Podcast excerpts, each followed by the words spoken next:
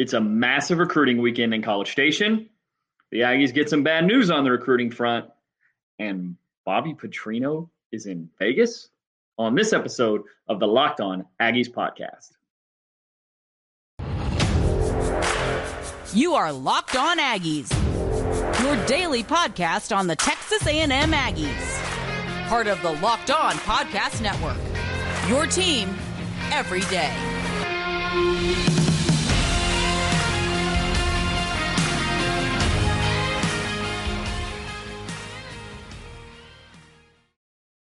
What's up, everybody? Welcome back to the Locked On Aggies podcast, part of the Locked On Podcast Network, your team every day. I am your host, Joey Ikes. Thanks so much for making Locked On Aggies your first listen. We are free and available wherever you get your podcast. And it's a huge recruiting weekend. But this episode is brought to you by Bet Online. Bet Online has you covered this season with more props, odds, and lines than ever before. Bet Online, where the game starts lots and lots of visitors in College Station this weekend for the last recruiting weekend, really before the early signing period. There's a no contact sort of dead period that starts Sunday that um, that these guys have to navigate, um, and it's a big list of guys that are going to be in town for official visits, unofficial visits, all of those sorts of things over the course of the next few days. That's on the transfer portal side and on the high school recruiting side. The Aggies did get some some unfortunate news on the high school recruiting front this week as Thursday evening Anthony Hill, the five-star linebacker from Denton Ryan, who had committed to A&M in July decommitted in November. A&M stayed in the fight as they always do and built some momentum back up in the conversation, but unfortunately weren't able to get him back on campus. And when Steve Sarkisian took an in home visit with Anthony this week, Anthony did make the decision, or at least finalize and formalize the decision that he was going to commit to the University of Texas.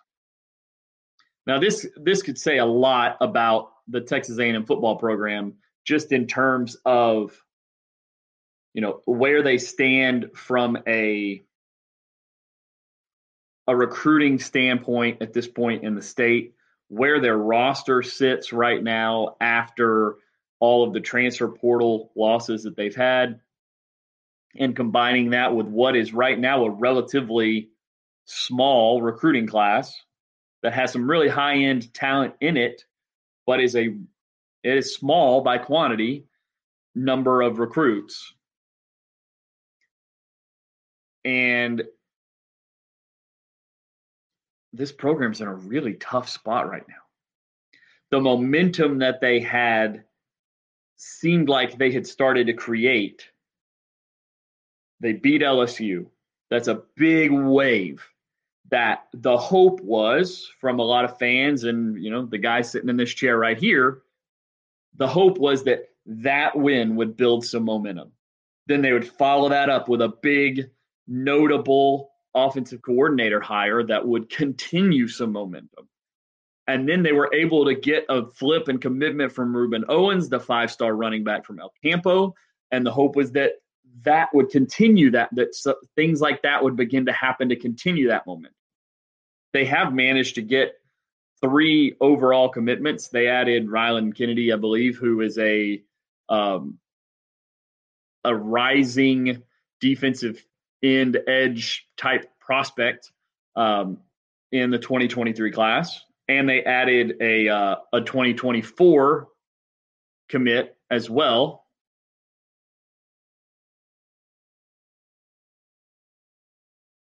but they just have not had the kind of momentum that you would want to see them building going into signing day. Now, it is not signing day. There is an entire weekend worth of visitors that we're going to go over in a minute, but losing Anthony Hill hurts. in the era of modern recruiting rankings, Texas A&M has never signed a five-star linebacker. Never. At one point, A&M was linebacker university. Dat Nguyen, Quentin Coryatt, we could continue. Just consistently sending guys to the league to play linebacker. And now they've got two or three linebackers on the roster as it stands right now, period. They did send out a flurry of two or three um, offers to additional 2023 linebacker targets, but not not five star guys who are going to be difference makers from the day they walk in. It's a really tough spot right now um, for this program from a recruiting standpoint. Um, and it, it's really no mystery as to why they missed out on Anthony Hill in this process. Um, they just couldn't get it done on the field. And when you stink out loud on the field, the way this Texas A&M team did in the 2022 season, it takes a lot to make up for that on the recruiting trail and to keep that from snowballing into another poor season. They just haven't been able to do that. They haven't been able to create that consistent momentum where there's just week after week after week of good news. And again, We've got another, you know, five, six days until signing day. Then there's the second wave of recruiting for the February signing day. There's time left, but considering where we thought this program was going to be six months ago, what we thought we would be looking at for the 2022 and 2023 seasons, this is completely different. And frankly, it's just uh, it's just tough. I, I, I don't even really know how how to really describe it because I think everybody who follows the program at least is a little bit discouraged about where this program is, and they all have a lot of really good reason to feel that way, even though you know Jimbo Fisher is never going to say that he's discouraged, and he shouldn't. He he's got to continue to work, but to be three plus weeks post the game against LSU, three plus weeks into the offseason, and you don't have a new offensive coordinator yet. We're going to get to one of the candidates who was a candidate later in the show. But you just, it just feels like everything is just, they're just very satisfied with the status quo of the way things are. And it feels really tough that they, there's just not nearly enough momentum the way that it should be. They have an opportunity to this weekend to create some momentum. We're going to get into the list of guys who are going to be in town. But first, I'm excited to tell you guys, as always, about our friends at Bet Online. Bet Online is your number one source for sports betting information, stats, news, and analysis. Get the latest odds and trends for every professional and amateur league out there, from pro football to college bowl season to basketball and the World Cup final coming up. We've got it all at betonline.net. If you love sports podcasts, you can even find those at betonline as well. We're always the fastest and easiest way to get your betting information. Head to the website today or use your mobile device to learn more. BetOnline, where the game starts. And guys, thanks so much for making Locked On Aggies your first listen today. For your second listen, once you finish this show, go check out Locked On Sports today from the games that matter the most the biggest stories in sports go beyond the scoreboard and beyond the scenes with local experts and insights that only Locked On can provide. Locked On Sports Today, available on this app, YouTube, and wherever you get your podcasts.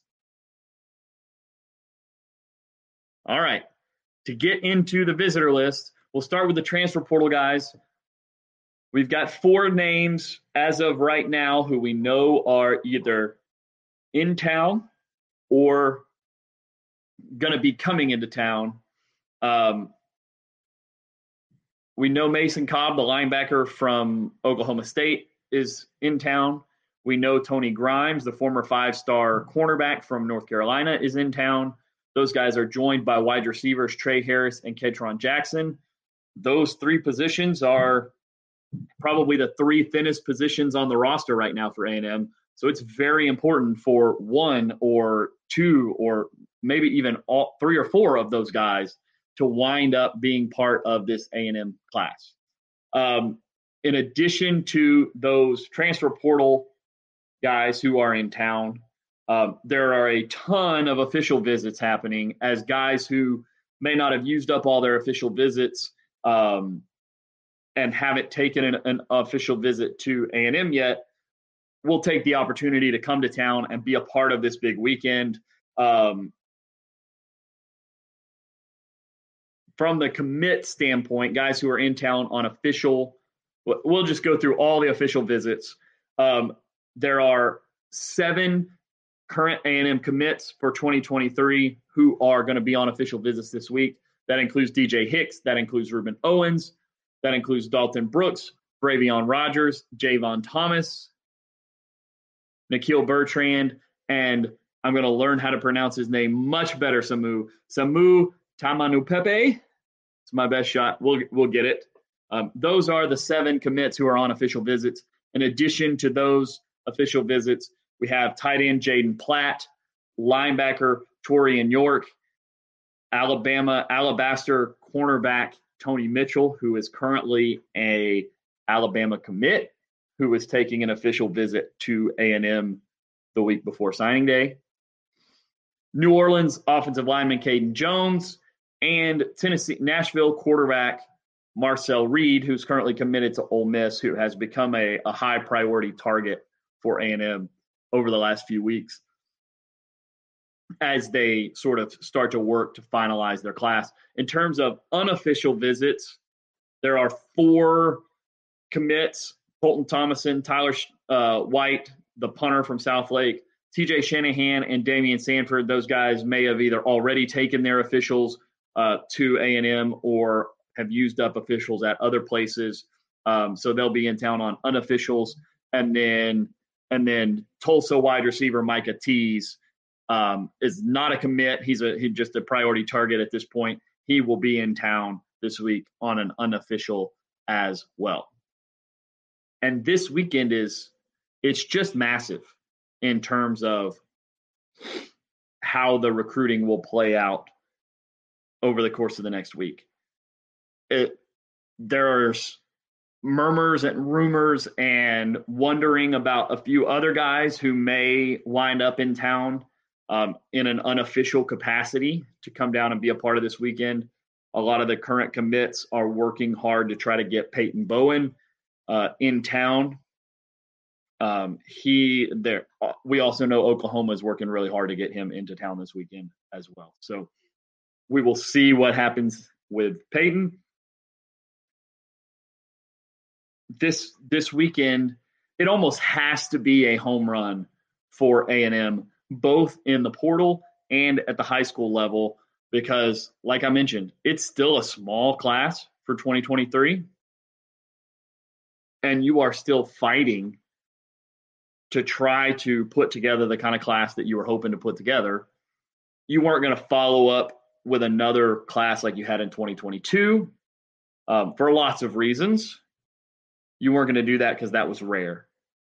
But the ability to try to follow that up with another, you know, top 10 level class, especially with Anthony Hill out of the picture now, that really depends on getting, you know, getting three, four, maybe even five flips from other schools. You know, we've already flipped Rueben Owens. Um, that's a big, big help. Um, but if you're if you're able to flip Tony Mitchell, if you're able to flip Marcel Reed, if you're able to flip um, potentially a Peyton Bowen, if you're able to go out there and and pull one of these wide receivers in, um, you've got a chance to put together a, a good class. Still, you're not going to have the top two or three class. You're not going to have the kind of class that Alabama is having, or or Georgia or Texas the way that they're they're recruiting this year. Um, there's a lot of momentum for those places right now that you're fighting against as you try to work to build your class. Guys, before we get to news about the Aggies offensive coordinator candidacy and where one of those guys is has decided he is going to take up residence and coach next year. we have a message from the National Highway Traffic Safety Administration. I've got a scenario for you. You're hanging out with some friends and putting back a few drinks. A few becomes a few too many, and as the evening comes to an end and people start to head out, you think of calling for a ride. Nah, you live by, you live nearby, you can make it home easy. It's no big deal. What are the odds you'll get pulled over anyway? And even so, what's the worst that could happen? I mean, if you think about it, your insurance is going to go up. You could lose your license. You could lose your job. You could total your car. I mean, you can even kill somebody. Everyone knows the risks of driving drunk.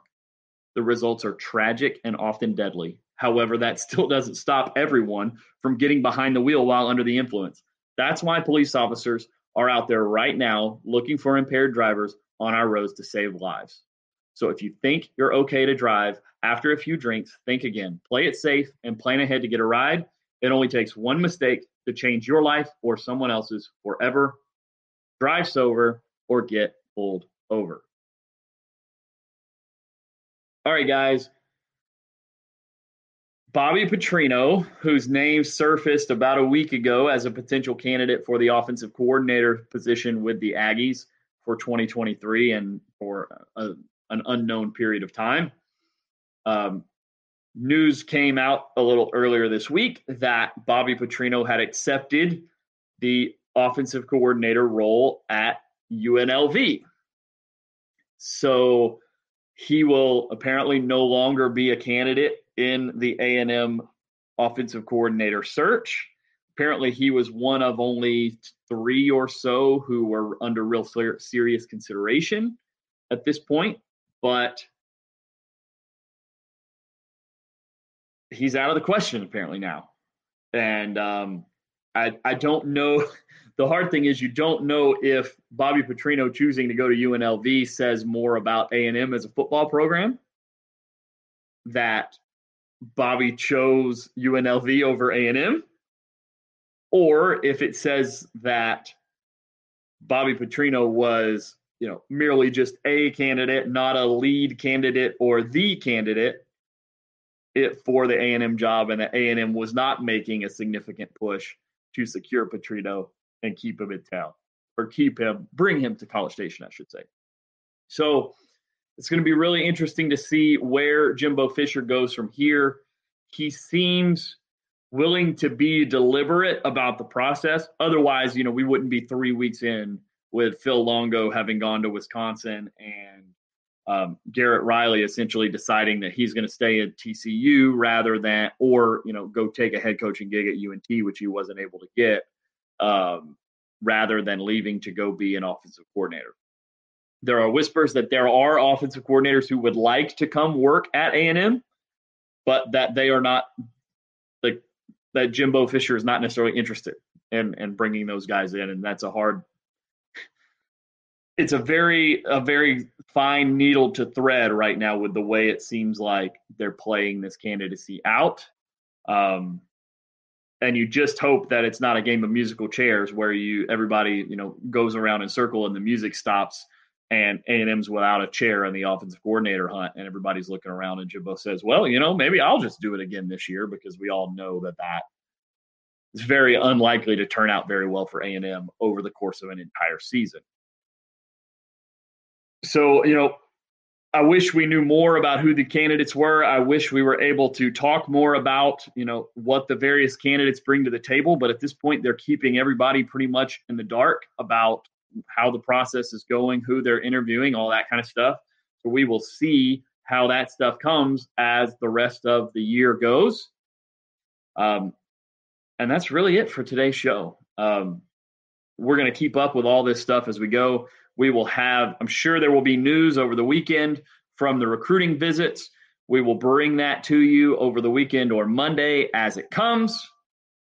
You can find me on Twitter at Joey Ikes. You can follow the show on Twitter at Locked On Aggies. You can find us on YouTube. So if you're listening to us on the podcast side on Apple Podcast or Spotify or Audacy, make sure you go check us out on YouTube. We're Locked On Aggies there as well. And now that you've made Locked On Aggies your first listen, as I mentioned earlier, go check out Locked On Sports Today the games that matter the most, the biggest stories in sports go beyond the scoreboard and behind the scenes with local experts and insights that only Locked On can provide. Locked On Sports Today available on this app, YouTube, and wherever you get your podcasts. And guys, we will see you next time.